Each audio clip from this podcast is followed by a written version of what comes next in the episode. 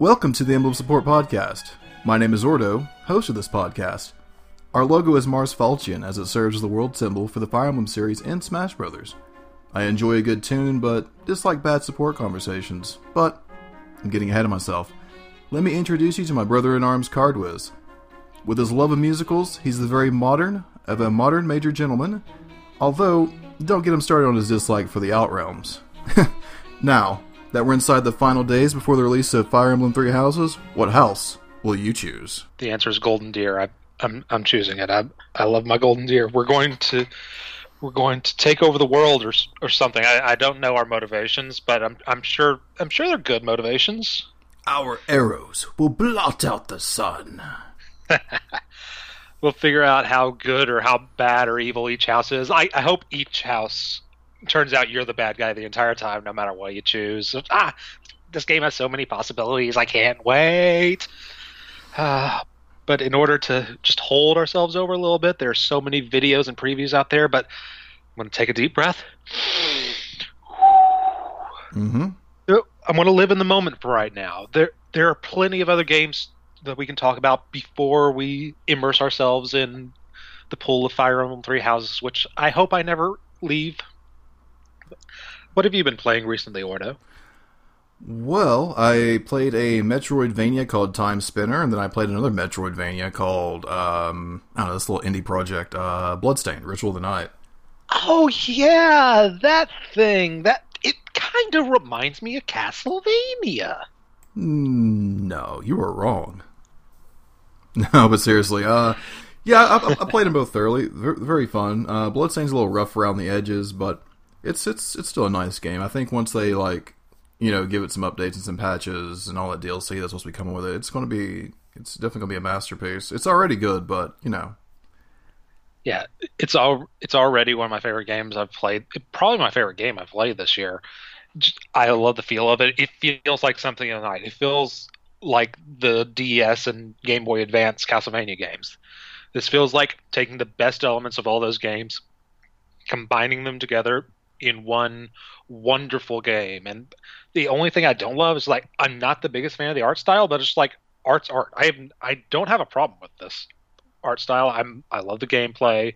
I love the Souls mechanics. The two Soma games were probably my two favorite Castlevania games, because I loved the gameplay mechanics of that, and this one just really ran with that one more than any of the others, I think. So I absolutely love Ritual of the Night. I already finished it. I've debated doing a new game plus, but I think I want to wait for more of the DLC to come out. I want to wait till it's a little bit more finished. I want to wait for a few more patches, because I have had some weird problems with mine. Hey, personally, you've never been to this area before, but it turned out this chest is already empty. Yeah, the green chests just randomly being empty or randomly being full again, or just kind of a weird one. I don't know if that's been patched out yet, but I really hope it has, because a couple of the green chests have valuable quest, super important items you need to complete the game. Spoiler alert, but I really hope that one gets fixed. Personally, my favorite bug, they've already patched it out, which makes me sad, because it was my favorite bug ever, and I didn't realize it was a bug at the time. In the game, there's a hub area, a mini village where there are a couple of villages around. The greatest NPC of all time is a random lady who will give you quests about, kill this many demons because they killed the porter, they killed Simon, they killed Trevor. I wonder what those names reference. But she will give you these quests to kill a bunch of random demons, and at the end of each quest you accept, she yells out, "Kill those murderers dead!"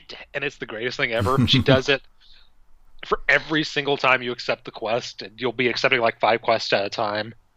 So it just made me happy each time. But the glitch I got that they unfortunately patched out, she didn't have eyes for me. Oh God! I literally thought it was a creepy stylistic choice, but turns out it was just a glitch. But it was so appropriately creepy with that voice and the things she was asking, and it was so perfect. It fit the atmosphere, weirdly enough. But hey, hopefully there's images online you can look up if you want to see that. Man, Ritual of the Night's a good game. Super fun, super fun. What else you been up to, other than same thing as me, pretty much? Well, as I've said, I've just been holding my own, just waiting for Three Houses to come out. So I decided, okay, there are games in my backlog I need to finish. And finally, after about 2 years of putting it off, I have finally finished Phoenix Wright Spirit of Justice. Oh, how'd you like it? I absolutely loved it. It might be my favorite. I don't know if it's my favorite Phoenix Wright game, but it's definitely in the top three. I think it's the second case where you're working with Trucy, and Trucy's accused of murder, and there's magic involved, magic tricks, and that might be my favorite case of all time, how that one all works out. And I'm the villain? Yes, because there's a character in that who looks eerily like you and dresses like you did back in the days when we played GTA Online. Yeah. Someone actually pointed out he favors Johnny Depp a little bit, too. Yeah. That game had a bunch of great villains, a lot of great takedowns. That last case in particular, just... all of the Phoenix Wright games, except for like maybe one or two of them, do a really good job of having that one villain who you know is the villain at the end. You just have to go through the long process of taking them down, and boy, was it satisfying. Spirit of Justice had really great breakdown scenes, because they actually played like cutscenes rather than like four different sprite movements from the Game Boy Advance plus DS versions. I was actually... They felt like full-on mental breakdowns. It was wonderful. I was actually on Spotify, and I was looking through Capcom's, because they uploaded like a ton of Capcom game soundtracks, and I found that game, and I had forgotten about like the Jesus-looking guy. Yes, like that. The very first case. I can't really do it, but if you've played it, you know. That very first case, I think, has my favorite soundtrack. That favorite song, that witness you just described, the Jesus-looking witness. His soundtrack is some of my all-time favorites. Like the Phoenix Wright soundtracks have always been really good, but I think Spirit of Justice had the best by far. It is a fantastic game, and I actually just downloaded the DLC for that game, the DLC quest, because I read the description, and the description said your client says that she's a time traveler. Okay, downloaded. Oh, I didn't know it had DLC. Yeah, there's a DLC case and where your client claims she's a time traveler, so she's like, okay, I'm in. I may have to look that up one day, or hopefully they release the other trilogy, because they seem to be only stuck on like the first three games when they release a trilogy. Yeah, I hope Apollo Justice, Dual Destinies, and Spirit of Justice come to Switch or other consoles, because those don't need to be overlooked. The first three games are amazing, but these three are also really good. Despite some of my problems with it, I'll just get into my problems with it. It feels like Apollo Justice is a different character with like a different background in each game. Yeah. I still like the character each time, but it feels like he's a different person each game. But well, Apollo Justice, that game in particular, has a bunch of problems with it, like how Zach Raymire is supposed to be this. I don't want to say hero, but he's like the worst person ever. For all the 10,000 horrible things he does, but he's not the villain. And basically how the first case, which is usually the introductory case, renders the big thing from the last case in the game utterly pointless. It does. Oh. Man, I love the Ace Attorney series. I can go on and on about that one all day, but Apollo Justice is the weakest game, but I still love it. Dual Destinies also has weak parts. I did not like the DLC case in that game. I thought the DLC case in that game was awful. I think I quit that one like halfway through the case. Is that the one with the whale? That's the one with the whale. I hated the whale trial.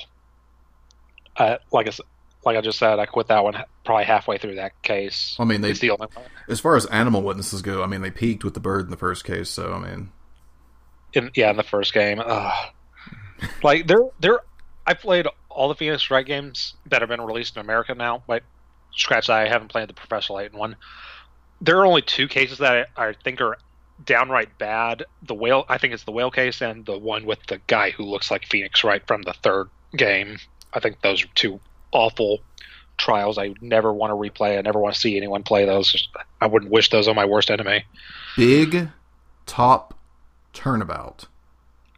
I weirdly like that one. Oh, the logic is the worst. The logic in that case is the most crazy Phoenix Wright logic in any of the games. But weirdly, I still like that case. You were maybe because, no wonder you chose Golden Deer. You are a monster. How dare you? But the Golden Deer are amazing people. We learned just a couple of days ago, Nintendo posted a video featuring Claude voicing, telling us all about the Golden Deer. Yep, so Nintendo actually started... Nintendo started basically doing these Welcome To videos. So Welcome to the Black Eagles, Welcome to the Golden Deer, and Welcome to the Blue Lions. Now, they actually said Welcome to the Black Eagles first, but we're already talking about Golden Deer, so we'll go ahead and talk about the Welcome to the Golden Deer video first.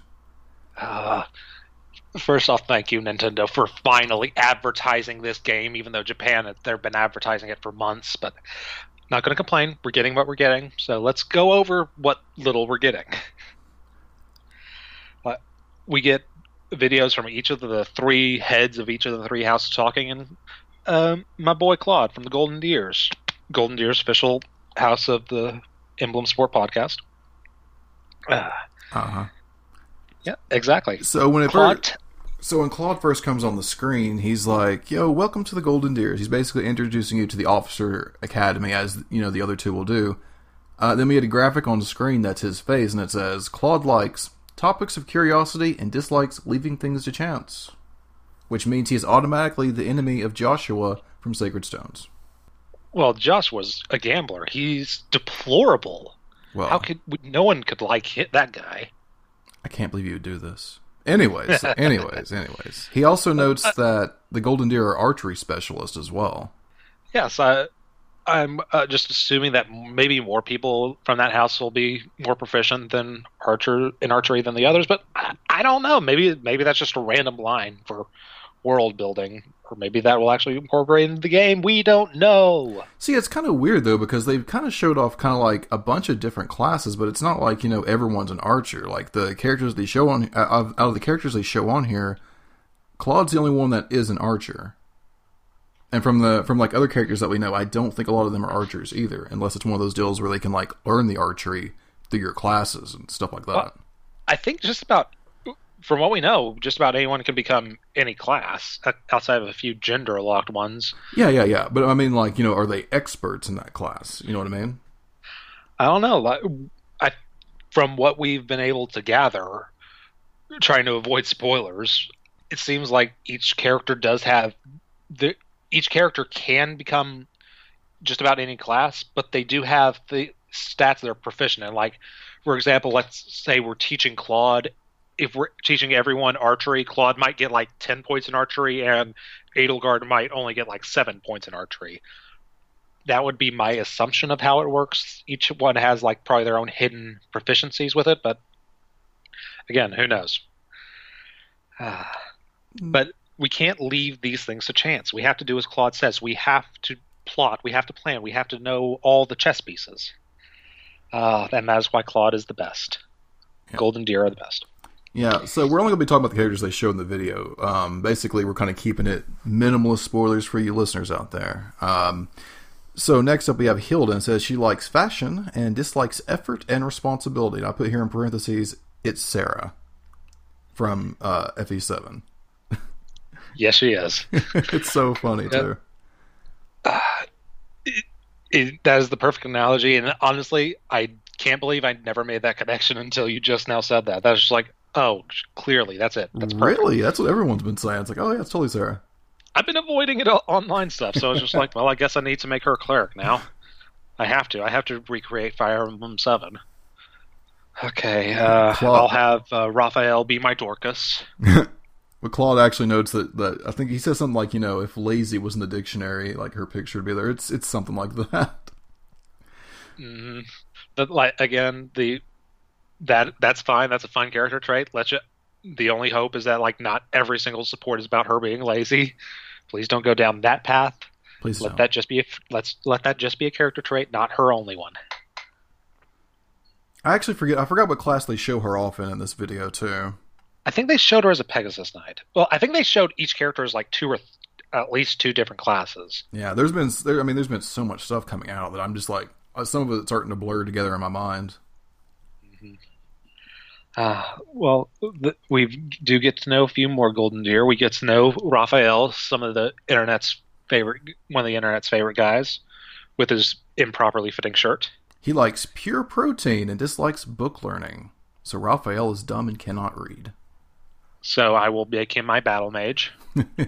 It's also, I believe the E3 trailer revealed that like his parents were merchants and like they were murdered or something of the sort.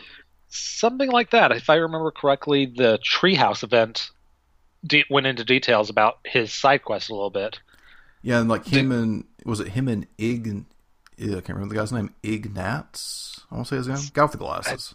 I don't remember. Yeah, guy with the glasses, but he wasn't featured in this, so I get Nintendo says he's not important then. I think Ignatz is I think he's in the Blue Lions. I barely know people's names, but how the side quests are going to work, and we'll have to recruit people if we want to get more side quests. And it's just like, oh, I cannot wait for this game. It's going to be fun. Yeah. The next one actually has me interested. She's probably the first character that I looked at and said, oh, maybe I should just go Golden Deer, before it was revealed that, you can recruit the different students into your houses. But her name is Leonie, and she likes Captain Geralt, which is Byleth's father, and dislikes depths. Debt. I don't know why I said death.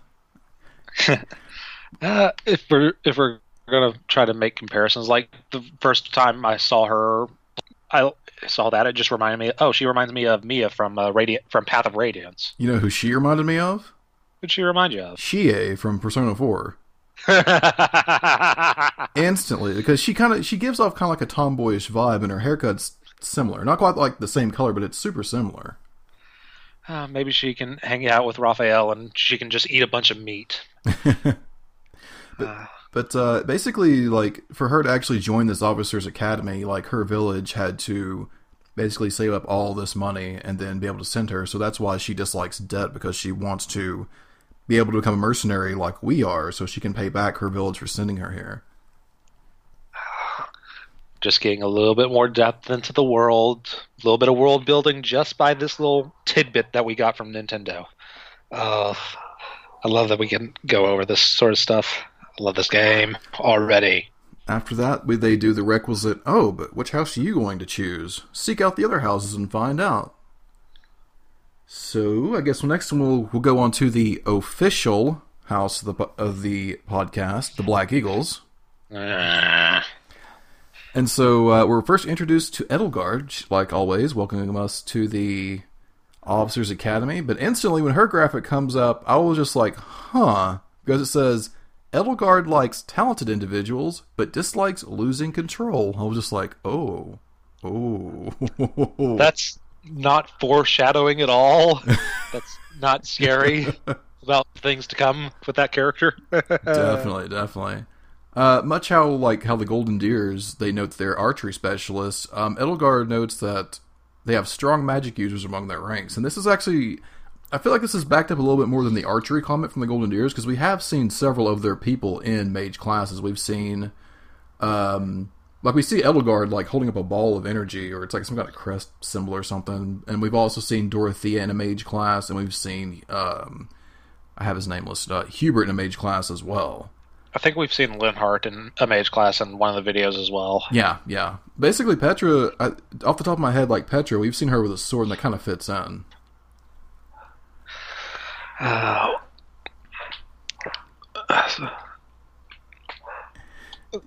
She's actually, and it says here that the next person that actually pops up says, Edelgard's number 2, Hubert, likes coffee and irony, but dislikes those who bother Edelgard, and I put here in parentheses, possibly a Jacob type?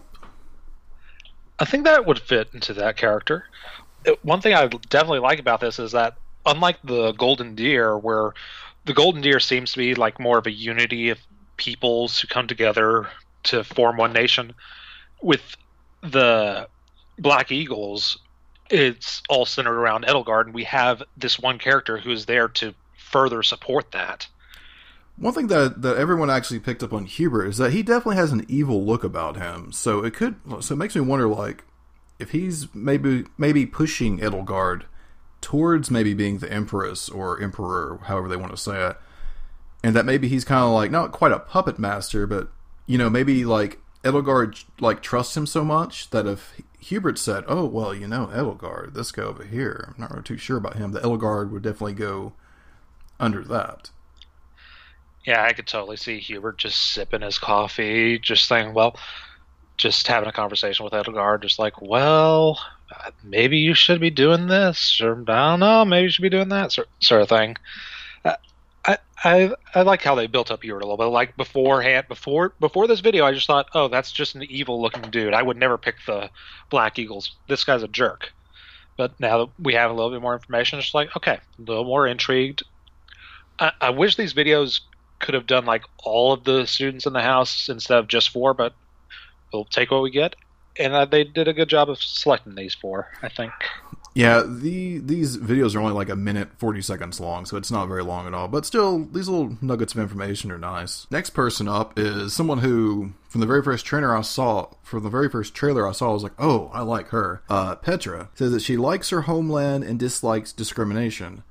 I have additional information here. It says she's a foreign princess of a vassal state of the empire, and I put think of how Marth is the prince of his nation, but he still has to answer to like a higher authority. That is until Marth conquers everything and becomes the goat. Yes, Petra seems to be a fun character. I think she's really well designed. I'm a little worried about because they said like, oh, she's foreign, so she's just learning English. I'm a little worried that her dialect can come across a little.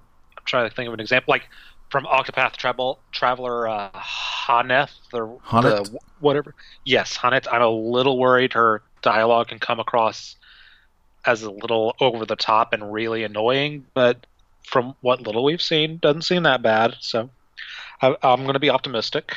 And then, like 5 years later, will she still have like bad English? I hope not, but once she sees the light and joins the Golden Deer, we'll figure everything out then. Sure, sure. Last we have Linhardt, our favorite child of Lin and Reinhardt, who likes snaps and dislikes duty and politics, but his Crest research is second to, and I forgot to put the person's name down. What? A professor at the Officer Academy, I think. I think it's the guy with the monocle. Yeah. But says his research is second to his. Yeah, Linhardt is another example of, oh, I really hope this isn't a one-note character. Oh, this person like not naps, but again, gonna try to go in optimistic. Because we just had that character with Dwyer, and even like Dwyer, it's just like I don't want to say we just had that character, but Dwyer is almost like a more nappier version of Har. Yeah.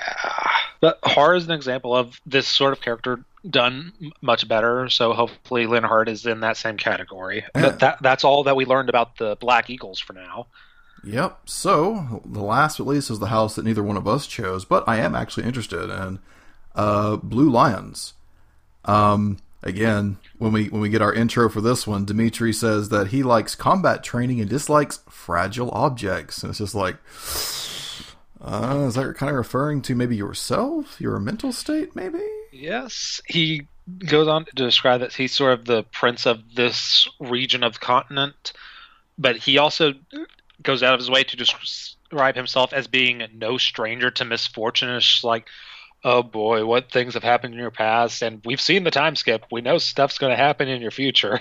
You know what? I just put something together, totally not written down, totally off the cuff right here. Do you remember that guy that they show with like the half white mask with the blonde hair? Yes. Okay, go with me on this.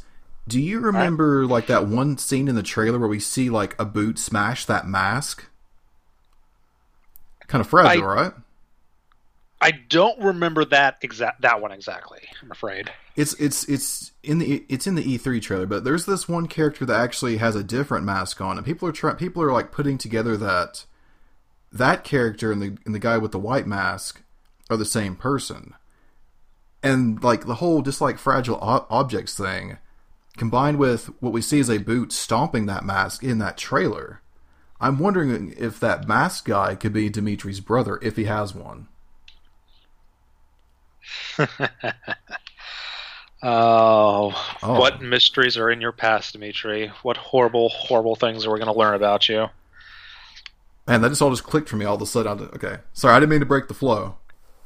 No, it's totally okay. Just like when you were started talking about the mask, it started to remind me of something. I'm trying desperately to remember someone's name. I think someone from Fire Emblem Echoes, the guy with the mask, I think it was Conrad? Yep, Conrad. Yeah, it's just like thinking of the history of Fire Emblem mask people now. Well, see, there was Conrad, there's Sharazna, Zeke, Siri, Camus. And of course, Lucina is Marth. Oh, Fire Emblem, you do love your eye masks. Yep. Anyways, but like, so their house basically notes strength and chivalry, and we do see them actually wielding a variety of weapons. We see Dimitri himself wielding a lance. We see Dedue wielding an axe. I want to say there was someone that had a sword. It may have been Sylvain. I think it was Sylvain. Yeah. So his number two is Dedue. I like Dedue's like character design. He has like such a stern look. I'm just like, this guy has to be a badass of some kind. Weird name. I think it's an odd choice for character design because I think Dedue looks like he's 40. Yeah. At this Officer Academy, but listen, hey, maybe officer, you can go to school when you're 40 or so. Go to school for the first time if you haven't gotten the chance. It says he likes flowers and gardening and dislikes anyone trying to harm Dimitri. And so instead of a Jacob type, I put him more as the Frederick type. Mm-hmm. And again, like both the Black Eagles and the Blue Lions have this clear second in command who is sort of the bodyguard for the main lord. Golden Deers don't have that. So I'm just curious about that because Golden Deer, that second person they referenced was Hilda, the Sarah lookalike. So is Sarah Sarah lookalike number two? I am so sorry if it is because she's lazy. I know. I might be in a little bit of trouble. Well, but the thing here is, it says it dislikes anyone trying to harm Dimitri, and you already said that Dedue looks like he's a little bit older than like the other students. So, is it possible that Dedue is not an actual student? Like maybe he's just kind of like an undercover dude who's actually who's maybe protected Dimitri since like maybe like he was a baby or something like that. I could see something like that going down, and he just has to be like, well, I'm in the same classroom. Might as well take some classes. Yeah. Might as well learn how to be a dancer while I'm here. Again, I could be completely missing the mark, but just that whole anyone trying to harm Dimitri, he would have to dislike that for a reason. Mm-hmm.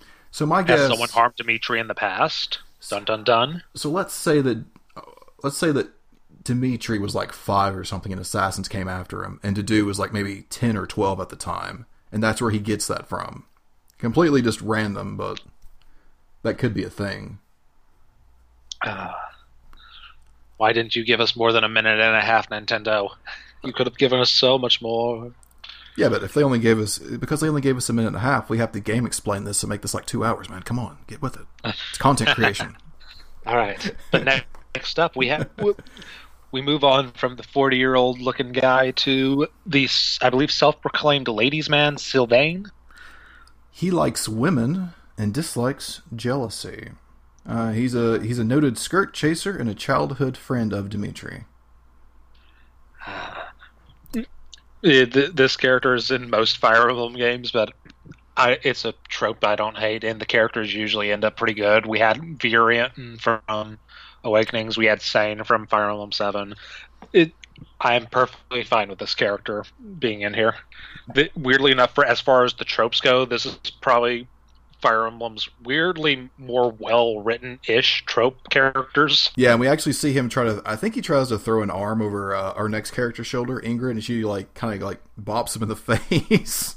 That was a cute little cutscene. Yeah, so there's really not much here to Dimitri. Or I'm sorry, there's not much here to Sylvain other than that, but my guess is he's kind of like the... kind of comic relief, and that's fine because he still seems to be a really good dude. So yeah, he comes off as like the I'm Dimitri's friend character who's keeps him grounded or something like that. So yeah. And so we actually go to our last one, who's also another childhood friend of Dimitri. Her name is Ingrid. She likes Tales of Chivalry, probably one of those Japanese Tales of games I've never heard of. Yeah, that was probably just on like the Super Famicom or something. And dislikes extravagance. So I'm sorry, Virian, if you ever meet her in Asgard, you know, she doesn't like extravagance. Note to self, don't get... If I could customize my character, which I don't think I can, I shouldn't give Blyleth a cravat when they talk to Ingrid.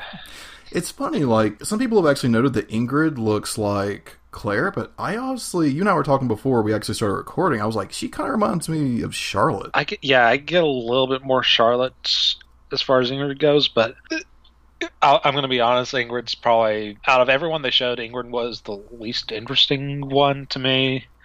Or the voice actor for Dimitri didn't really sell me on it, or with the script, or I don't know what it was, a combination of all those things. This was like the one character was just like, Ingrid, that's her name. Move on to the next notes. Yeah, unfortunately, we still won't know too much about her. I kind of like that. Well, I kind of like that how we're not figuring everything about all the characters. It gives us, you know, stuff we can actually, you know, sink our teeth into when we get the main game. Yeah, I was just trying to say, like the other 11 characters that we got featured a little bit, I was at least a little bit more curious to know more about, but this one just didn't grasp me for whatever reason. But, oh well. I hope Ingrid proves me wrong. I hope I absolutely fall in love with the character. We'll see in just a matter of days, counting down the days. Well, do you want to go to the Q&A that we watched, or you want me to go to the next thing? Let's go to the Q&A, because there have been so many Fire Emblem preview videos that have come out, and just trying to be careful with the selection of ones, just trying to only go to trusted sources because we want to avoid spoilers. And I think GameXplain probably had some of the best stuff on the subject. They had a 40-minute long Q&A session with the guy who's been primarily playing it, and they went over a lot of good stuff. And I know I wrote down a few notes of things that I thought were slightly interesting and didn't get into spoiler territories. So, trying to keep a very light hand as far as that concerns. Yeah. As far as you know, giving credit where credit is due, it's Derek Bittner of GameXplain who's been playing it, and with him on it, asking him the questions that they were picked out was John Cartwright, and we will. Yeah, I will just say look it up on YouTube, but because maybe by the time I have this actually out, it may not even be like relevant because of how much stuff is actually coming out. But yeah. All right. Just couple of notes I took down. One of the big concerns about Fire Emblem after all the preview videos that they did from all the directs and from E3, one of the worries I had a little bit of, but I know it's a big deal to a lot of people, the frame rate, because those early trailers did not have good frame rate. The game just did not look as good as it probably could have. But according to Derek, the frame rate runs at a really good rate. He can't quite tell if it's like 30 or 60, but the only time he noticed there were noticeable dips is just running around the school a little bit with all the elements that they've got going on there.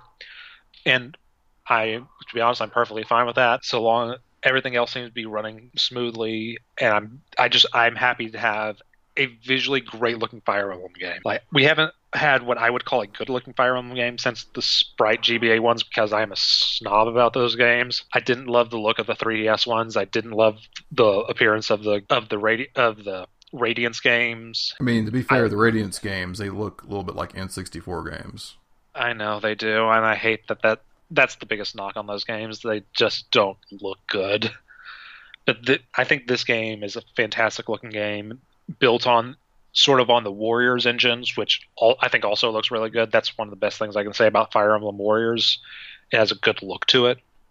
Mm-hmm. But I'm happy that it's not something I didn't know I really wanted, but it's nice to finally have a good-looking Fire Emblem game. The next note I wrote down from there is that apparently all of the people from the house you get, whatever house you choose, they start out as either a commoner or a noble, and I would assume that those are just similar to the villager class that some of the characters start out in Fire Emblem Echoes, just to give you that completely blank slate so you can pick whatever path you want to.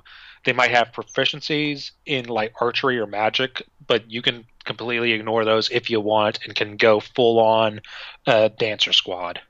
Yeah, I mean, and if you want to, you can just, like, have auto-teaching as well, if you don't want to, like, get into the nitty-gritty of it. So if you're just like, man, I really don't care about teaching this or teaching that. And, of course, that was kind of confirmed a little bit early on, I think, with the E3 thing, but it's just kind of reiterated here, and I think in a later question. Yes, in a later question, it is brought up. Like, the question was brought up, like, how much time do you put in per month? Because the game has the calendar system spread out over months. Derek explained that he put about 3 hours into each month, but he went on to explain that, yeah, I could easily see how you could only put in, like, you can shorten that to, like, 10 minutes. You might be shortchanging yourself on a few things, but you can, the university life at the Officers Academy, you can put as much or as little time into that as you want and still be able to play the game. I'm happy to hear that.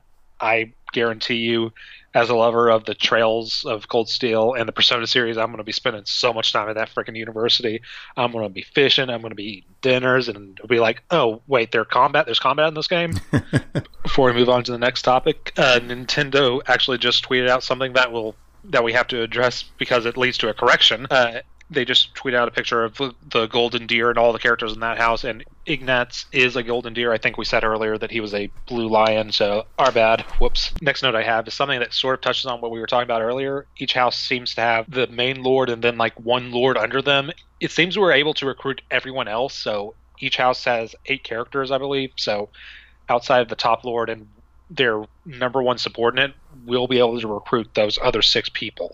I wonder how that'll change, like, how things are on the time skip. The big time skip is just, that's the big elephant in the room. I have no idea how that goes down. Yeah, because he's not there yet. He's not there yet. Oh, this game is going to be so much fun. Because I think, like, you know, what happens if you put in all that work to, let's say, okay, so I'm Black Eagles. Let's say I put all in that work to recruit Ignatz, but, like, after the time skip, Ignatz just goes back to being a Golden Deer. Like, was that time just absolutely wasted, or what? I feel like it can't be wasted. I feel like once he joins your house, it feels like he will actually be a part of that post-time skip.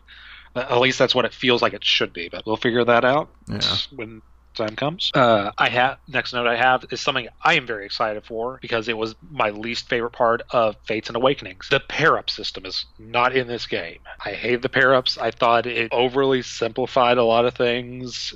I thought the pair-up system was a bit of an easy mode sort of tool in those games, and I actively have avoided using it because I just disliked it that much. But I'm happy to see it's not in this game.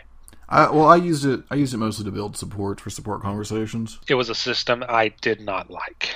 It needs some tweaks with it. I'm not really sure. You know, Fates tried to fix it, but I kind of feel like they almost kind of made it worse in some aspects once you started bringing in, like, personal skills. Next note I have is that there seems to be a part of the game where you can grind. It seems that during the month you can set up skirmish battles, so you can grind levels and skills a little bit that way if you choose to, but again, it seems totally optional. So I don't have to be like Echoes, where I just, like, I'm gonna walk through this dungeon over and over and over again until I get people to level 20, because I was insane when I played Echoes. One thing I did not know, I don't think this counts as a spoiler, it's like the minorest of minor spoilers.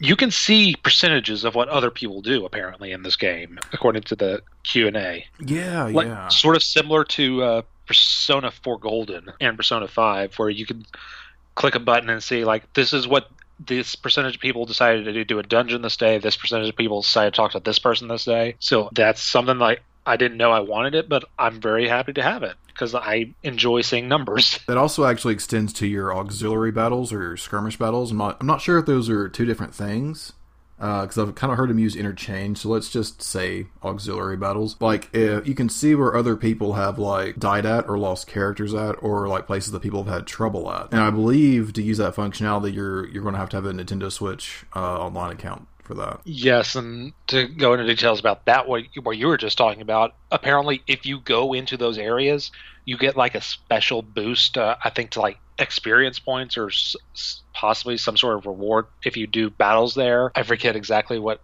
I've heard mentioned, but it just adds a little bit more depth. Something that, like, I never would have thought of that in a million years. I'd never thought oh, this is how you incorporate multiplayer, or this is how you incorporate online into Fire Emblem. It's like they thought of that. It's something that seems neat. I can't wait to see it. Hopefully you'll never see any dark places on the battlefield for me, because I'm going to keep everyone alive this time. I'm good at keeping everyone alive, as we'll see at the Fire Emblem 7 conclusion at the end of this podcast. And those were the main notes I got from the Q&A and just from all a general of all the videos I've been watching on Fire Emblem. Did you have anything that I missed? No, I was actually going to jump on to the next thing, because the Three Houses director, Toshiyuki Kasasuke Ihara, which I'm pretty sure I butchered that, he has a quote about, 200 hours, and it says, quote, by the way, I got this from Eurogamer, to finish the game with just one of the Three Houses, it took me 80 hours. I did not cut the vocals or cutscenes, of course, Kasasuke Ihara said. So if you want to do all three paths, it will take you more than 200 hours. Which in turn, I have a recent tweet from, again, GameXplain's Derek Bittner that says, quote, for those curious, it took me 40 hours to reach the time skip in Fire Emblem Three Houses. No rushing, talking to everyone, doing every side quest and paralogue that would show up.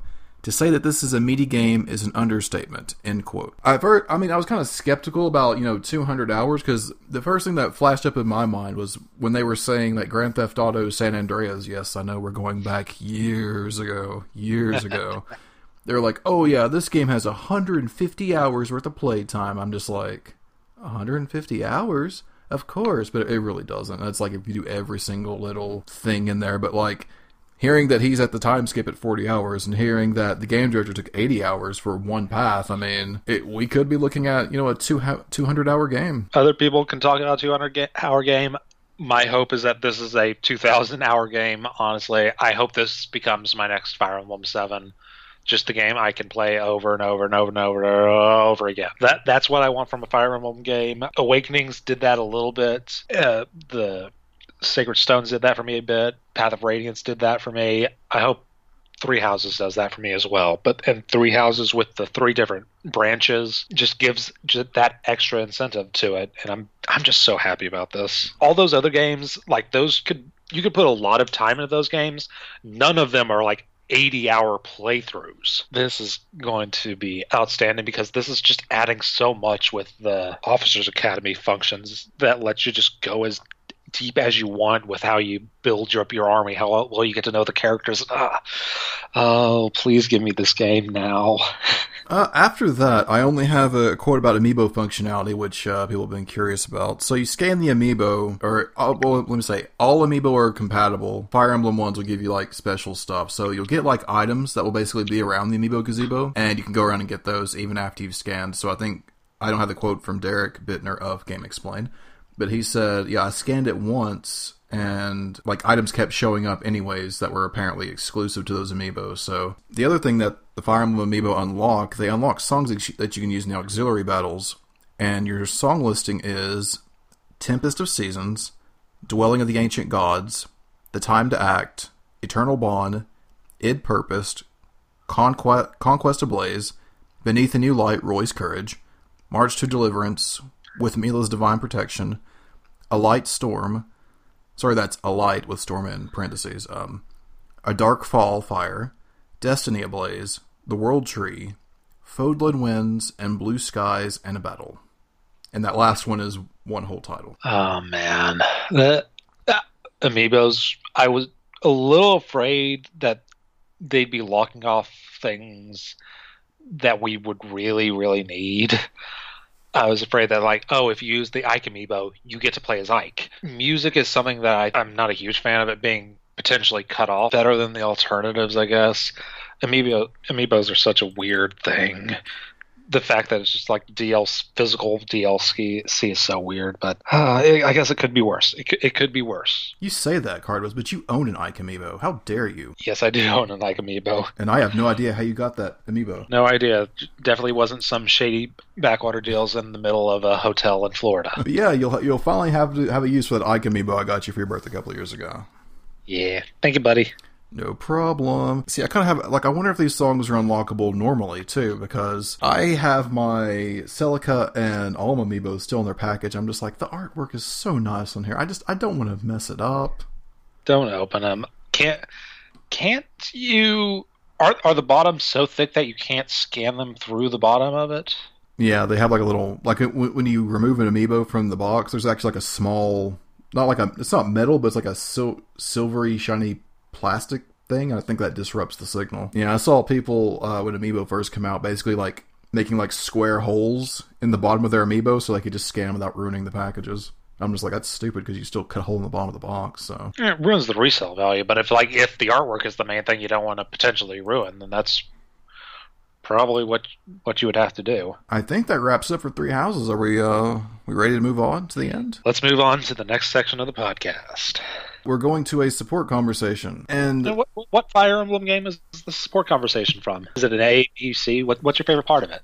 Well, I figure that, we're talking about choices here. What house you're going to pick. That's a big choice, right?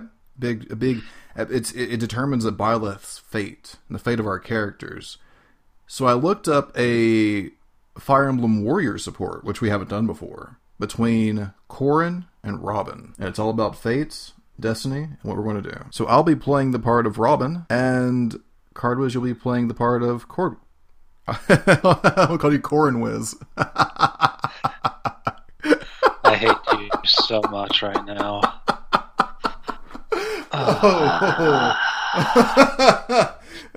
Corrinwhiz. Oh boy. You're the worst. Fire Emblem Warrior supports, they're actually not as long as normal in-game supports. Basically, even though you can have C, B, and A, it's only the A+ supports that will actually give you conversations. So this is one small support and won't take as long. Do you have a minute, Corrin? I've been wanting to talk to you. Tell me, do you believe our choices are really ours to choose? I'm not sure I follow. Are our decisions our own, or do you think they're already made for us? Well, that's a terrifying prospect. What's gotten you thinking about this? I'm not really sure. I guess the idea that destiny has just been on my mind, and I can't shake the worry that my feelings and impulses aren't my own. Well, I've always believed that my choices are mine and mine alone. Like, fate is just a series of paths one can take, but it's up to you to decide which. So my future is still guided by will. Okay. I think I understand what you're saying. And if some godlike being thinks she can tell me what to do, I'm going to find her and put an end to her hijinks. You don't think she'd see it coming? She'd be a god, after all. So it's not a perfect plan. Anyway, what do you believe? I'd like to believe I do more than just choose a path. What other option is there? To build my own. I don't want to be at the center of many branching paths. I want to carve out a single path for myself as I go. In short, I want to be the architect of my own fate. I can see how that idea might be appealing, but I can't help but believe that my will serves something bigger than myself. And I can only hope that the opposite is true. I guess choice plays a different role for you than for me. Think about it. I'm a tactician, you're royalty.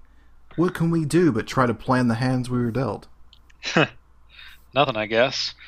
Though we do agree on one thing, that our decisions have consequences. Your perspective does have me thinking, though. Well, if you're ever in need of a different point of view, I hope you come see me. If there's one thing I'm good at, it's overthinking outcomes. Excellent. I'll offer you the same service. Maybe I'll convince you to take a pre-made path every once in a while. I guess that wouldn't be so bad. I look forward to more physiological debates in our future, Corrin. Me too.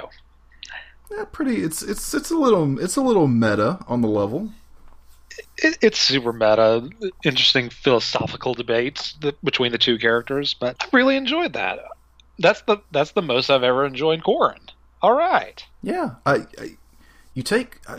Little sidebar. You take Corrin out of Fates, and they aren't that bad. In Fates, terrible. But yeah, I thought this conversation was actually pretty interesting since we were talking about choosing a house and destiny and fate and all that stuff. This fit perfectly. It does fit very well. It's an excellent choice, and it has given me inspiration. I am going to form the House of the Purple Parrots. So, Fire Emblem 7.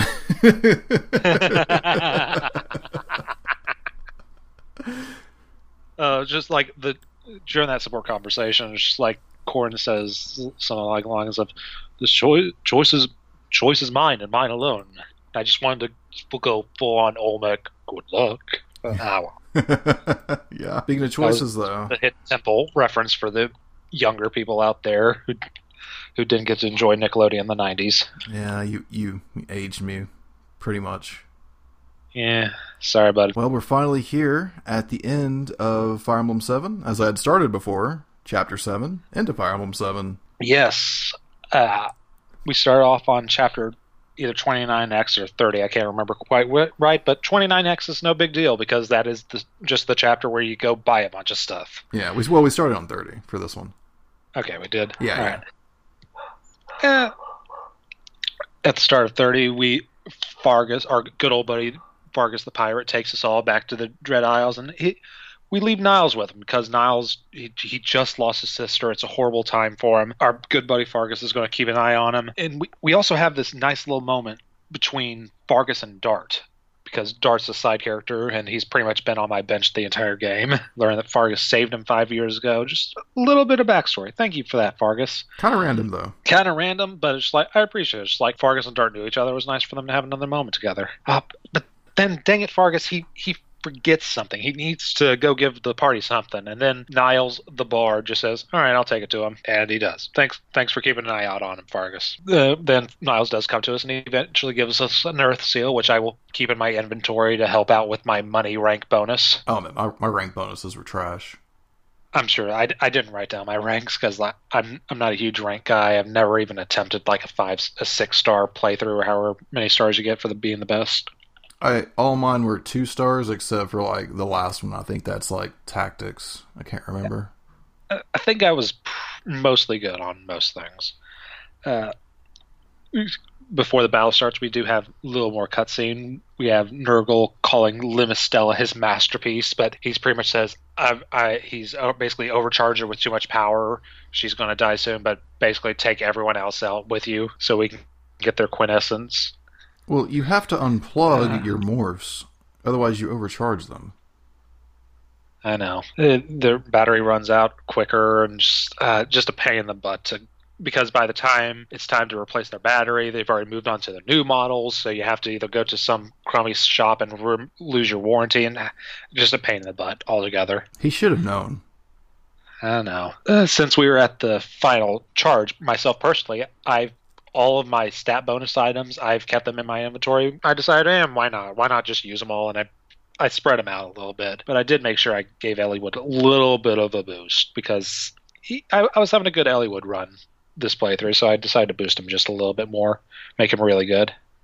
My Elliewood was okay. I only got him to like level 7, so I had a little trouble with the next chapter. I did a good job with him this time around. He's so rarely good for me, but he was pretty good for me this run.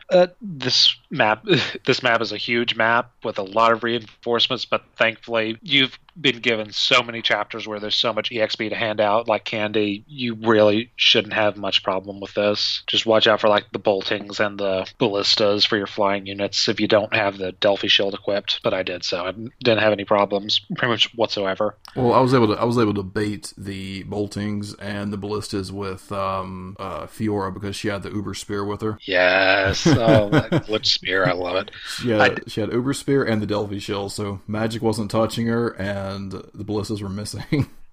Yes, I did use my Hammerine staff on the Uber Spear a couple of times so I could get my Priscilla up to 20 so I can promote her, even though it's kind of dumb to try to do 20-20 Priscilla, but I'm insane like that. I have to get them up to 20 before I promote them. On this chapter, we have a few cities or a few villages to go to. One of them, we meet some girl with a unique sprite we've never seen before from this land called Arcadia. I wonder if she has any effect on any other games, potentially. Who knows? Oh, what was it? Sophie or Sophia? Yes, I believe so. Yeah. This is my first time ever seeing her. Really? Have you not visited that village before? I guess I hadn't. It's either that I hadn't done it, or remember, I haven't played this game in a long time prior to this. True. So I probably just forgot.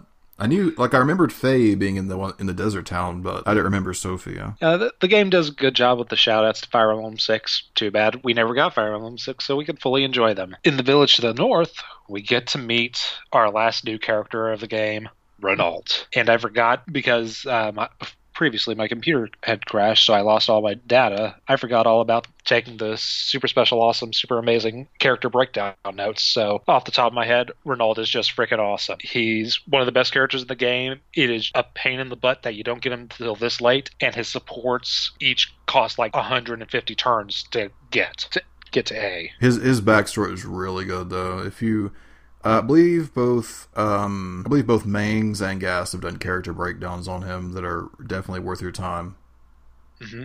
He's one of the best characters in all of Fire Emblem, honestly. And then if you do the Hector playthrough and do all of those bonus chapters, you get to see his history with Kashuna, the magic seal, his history with Nurgle, and it's such an amazing character that I just wish we could see more from.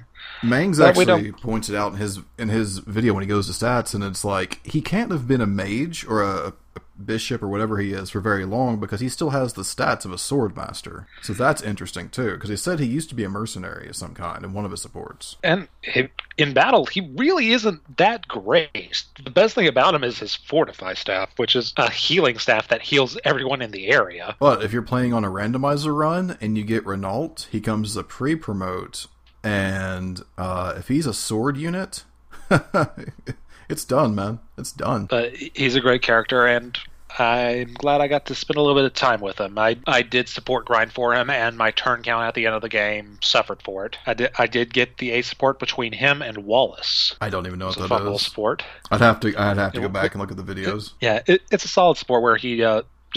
Wallace, when he was a young knight training, there was this warrior Renault who he looked up to just throughout the sport. He's just like, man, this Renault was a great guy. I wish I could meet him again. But talking with you, Bishop Renault, has been nice. It's a nice support, little sport. I think I prefer, not to get into more supports, but I liked his support with, what's his name? Crap. Raven's friend, Lucius. I think that might be his best one. By the time we finish this one, there are a ton of reinforcements that can come, and you can get more levels out of it because we're playing on LA1 normal, and nothing can kill you by this point. Livestella is not much of a problem, mainly because there are ballistas set up, and I just had Will go to a ballista and just sniped her. So I had fun with that. I think I stabbed her with... Actually, I say she, but it's actually they. She's the Fire Emblem Cipher card game lists her as genderless. Really? Yeah. Neat. Anyway. You capture the board, and you're about to charge in and defeat Nurgle. Save the world! But Nils has to tell a story, because it's story time. Yep, and we get their full backstory. And actually, I didn't even realize this, but this is the only time we actually see Nils in dragon form. We get a little still shot of him and the dragon on the other side of the dragon gate. We learn that Ninian, on that other side, she is a dragon oracle. So that's sort of neat to learn. And what's actually interesting is, like, I remember, I think I brought it up in a previous chapter of the podcast where I was just like, we only see Ninian with a dragon stone in Heroes. They only have, like, together, they only have one dragon stone. Because typically when we see, you know, different monokates throughout the series, you know, they each have their own individual dragon stone, but Nils and Ninian actually share one. But that dragon stone was stolen from Nurgle because Ninian and Niles heard a familiar voice on the other side of the dragon's gate. And I believe I went over this in a previous episode. In Hector mode, if you get to chapter 19XX, which is a tricky thing to get to, if you get to there, you learn that Nurgle is their father, kind of. It's not. I don't think it's directly shown, but it's super hinted at. Yes, it is super implied, and oh man, it's so cool that even. The main story doesn't hint at it enough, but the fact that they say it was a familiar voice is just like, okay, there is hints there a little bit. Not enough so you could draw the conclusion, but it's nice that that's there. But Ninian and Niles, while they were captive, they were sort of, they also hinted at they would rather kill themselves than help Nurgle, but Lord Elbert, Eliot's father, he gave them hope, and he helped them escape. But before they got captured again, and then they got loose, and then got captured again, and it's just like, they have a bad time with Nurgle. Yeah, nothing good happens for them, which is sad, because they're both really good people. After that, we meet up with Athos, and he makes sure everyone has their legendary weapons equipped, but Limbs, sorry, you don't get a legendary weapon, but you get something called the Soul Coddy. I put here, Eliwood gets Durandal, Hector gets Armads, and Lynn gets a rock. Soul Coddy. Yeah, Silcott is okay. Here's the weird thing. Why didn't you get Mula Gear, which is it's a sacred weapon of the Sakaean people from the previous game? I don't know. They should have given her own sacred weapon, but instead she just gets like, here's Solcati. Yeah. It makes your boobs bounce when you use it. They corrected it in Heroes, though. They did. I was very happy to see that. But it's time for the final battle, the finale, where you assemble your final squad. Here's my squad that I laid out. Outside of the 5 people who had to be there, I also had Will, Irk, Dorcas, Uberspear Lowen, Harkin, and Wallace and Renault, because I wanted to get that A support, and you had to bring them both to get the A support. I don't remember what I brought. I know I brought Pent Louise, because I always bring Pent Louise everywhere. Loven was there. Isadora was there. Maybe Marcus was there. It's been about a week and a half since I played, so. But this is a nice, good, hard battle. We got Ui with the Rheinfletch bow, which can absolutely destroy you. You've got Linus and Lloyd with their A support standing beside each other. Jeez, they're always a pain to take down. Ursula can be a bit annoying, and Kenneth, the bishop, can be really annoying. There are a lot of really annoying units that you need to take out soon, otherwise they'll gang up on you. Thankfully, I got lucky. I didn't have any serious problems. I didn't have to restart or anything. I actually didn't lose characters. I came close to losing Dorcas after a Rheinfletch double, but luckily I had just enough defense for him to live. I actually lost Niels in this chapter. No. Which is funny, because after this chapter is over, like, there's a scene where Ellie Wood's like, I couldn't look an Indian in the eye. I'm just like, well, I mean, yeah, she's kind of dead. I actually also put on here that Merlinius can't come with us, which makes him cry. Poor Merlin. Poor Merlinus.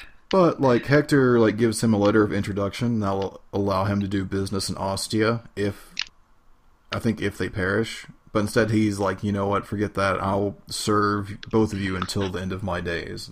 And so we kind of see that come to fruition in the next game, where Roy will start off and Merlinius is in his party. There's one weird decision that the programmers made that actually made this a little bit easier. They gave the assassin Germ a sword that can't crit, so I'm glad that the assassin couldn't crit me. So, thanks for that game. Wow, good job. Finally, you defeat all of those people. All the previous bosses come back to life stronger than ever with stronger weapons. Then Nurgle appears with a bunch of druids with, I think there's a berserk staff in there. Thankfully, it took him out first before he could do that to me. Well, I had a silent staff, so I kept using that. Good use of silent staff. Oh, we missed something. We missed something when Nurgle starts his ranting and raving. What happens when he starts ranting and raving? He goes on a long tangent. I was like, this is too long for me to even type out. But then he does something horrendous, and he reveals his googly eye.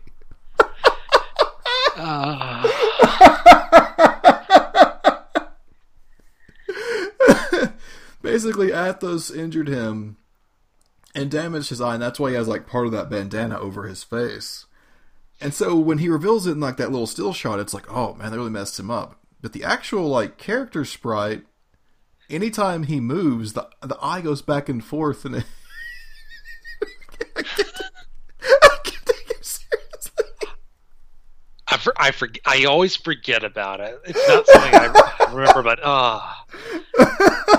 it's a weird looking sprite. It really is. They really messed up, because they made the eyeball like twice the size of his regular one, and he was trying to have this serious face, but the eyeball doesn't look in the same direction as his normal eye. And like I said, when he talks, the eye moves back and forth.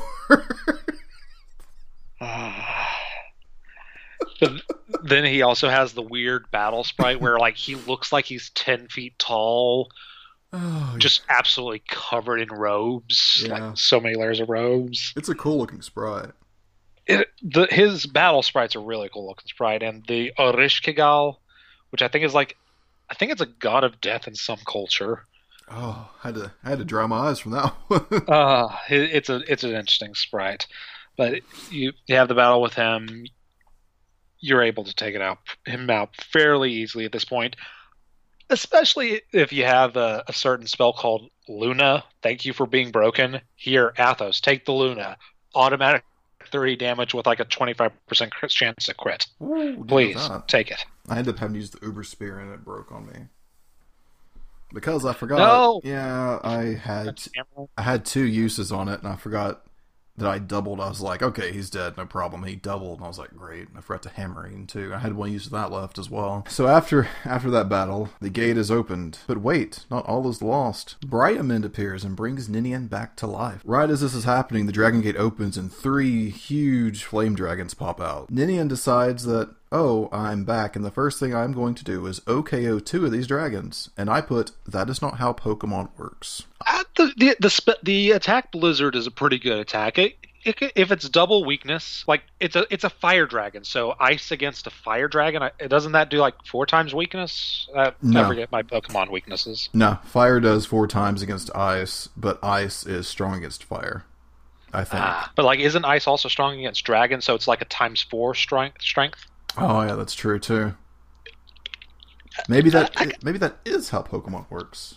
I remember a little bit about Pokemon. I'm going to get the one with the weird-looking dog with the weird weapon, or maybe the one with the weird shield face. I don't know. I'll get the opposite of you, probably. So yeah, Ninian OKOs the two dragons, leaving us to finish off the very last one. She also passes out after this, so if you have Nils still, you'll be using him again to dance. Yeah. And we've had the final battle against the dragon, and the only things that can damage him are Durandal, the Hector's Axe, my brain has broken for a second, Armads, and then Athos, because the Soul Caudy, the totally not legendary weapon, can barely do anything against it, and even like the Uber Spear barely does anything against it. So basically be prepared to rescue Hector and Elliewood over and over again. Or maybe you can get lucky like I did. Athos can crit the dragon with Luna. I mostly had to grind him down, so I did not have a good time with the dragon. Yeah, it's just annoying that like everyone who you built up just can't really do anything against him. Only like those three people can even scratch him. Can consistently do more than 10 damage against it. Yeah, it becomes a whole thing, because I think he has like 120 HP. He does. It's a disappointing final battle because of that aspect to it. But in the end, you win the day, and Athos uses the last of his strength and then just collapses onto the ground in the three lords' arms. He tells Bramimund, however we pronounce that he's about to die, and Bramimund said that he will soon follow. And Athos gives us a preview of Fire Emblem 6, which we will never get! Yep, he tells us that one day the dark clouds will be over the kingdom once again, and that heroes will rise up. An evil star rises and burn. But it's time... Athos is passing. It's time for the dragon gate to be closed for good. Niles and Ninian must go to the other side. But... depending.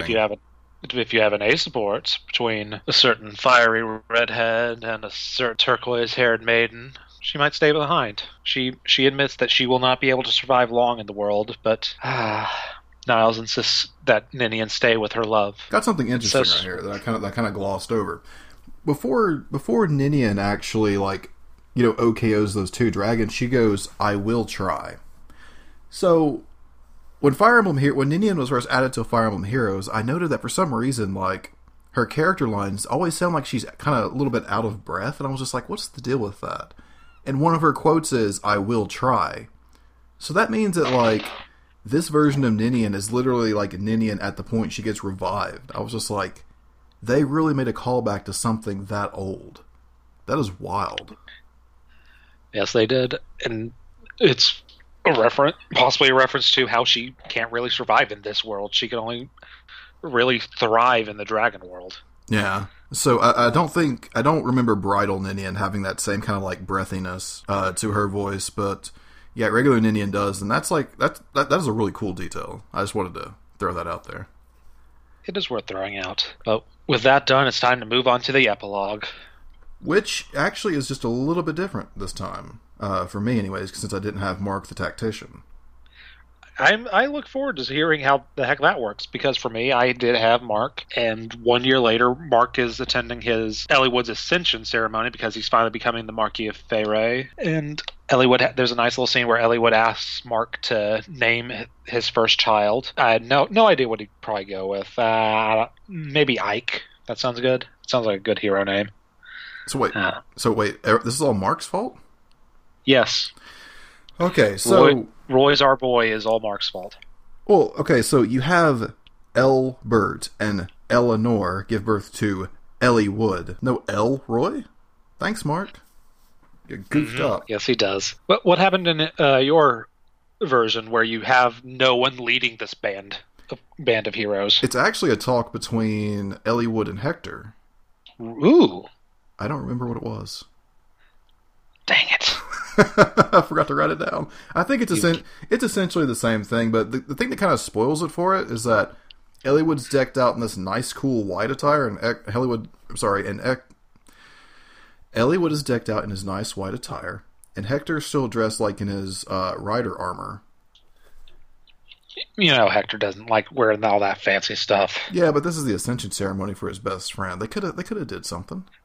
You know he totally plans on attacking Ellwood with his axe. They're going to have a sparring ceremony, like, right on the dais. Probably. But yeah, it was Hector and Ellwood that had, like, a brief conversation. And it wasn't as personal. After this scene, we get sort of the credits. We get the breakdown of what happened to all the characters. We get the turn count. For me, it took 479 turns to beat this game, although subtract, like, 150 from that because of Renault. I had about 363, I think. It goes over all the character descriptions, including some of the characters you had pair up with the A supports. I really only had two couples for A supports. I had Ellwood and Ninian as previously addressed, and I also had Irk and Priscilla as an A support. That's Priscilla's only happy ending. That's her only happy paired ending. Yeah, nothing really good happens to Priscilla. She's had a tricky life. So my paired couple endings were Ellwood and Ninian, and of course the default of Luis and Pent. At the end, it turns out my Mark was a famed genius. I think there are like 5 different titles that Mark can get. Oh, I didn't know that. Yes, there are a bunch of different descriptions. I will try to look that up on the fly. You said you had Ellwood and Ninian and, of course, Pent and Louise. You didn't have any others? No.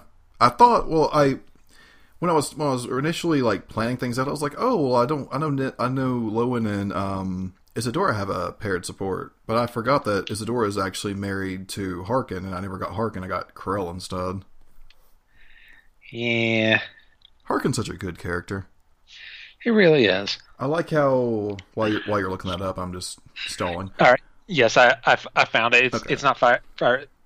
There are 3 different endings for Mark. Whether you get an S, if you get a S or A rank, you are the superb mind, a tactician whose brilliance changed the course of history. Bern and Ituria so desired.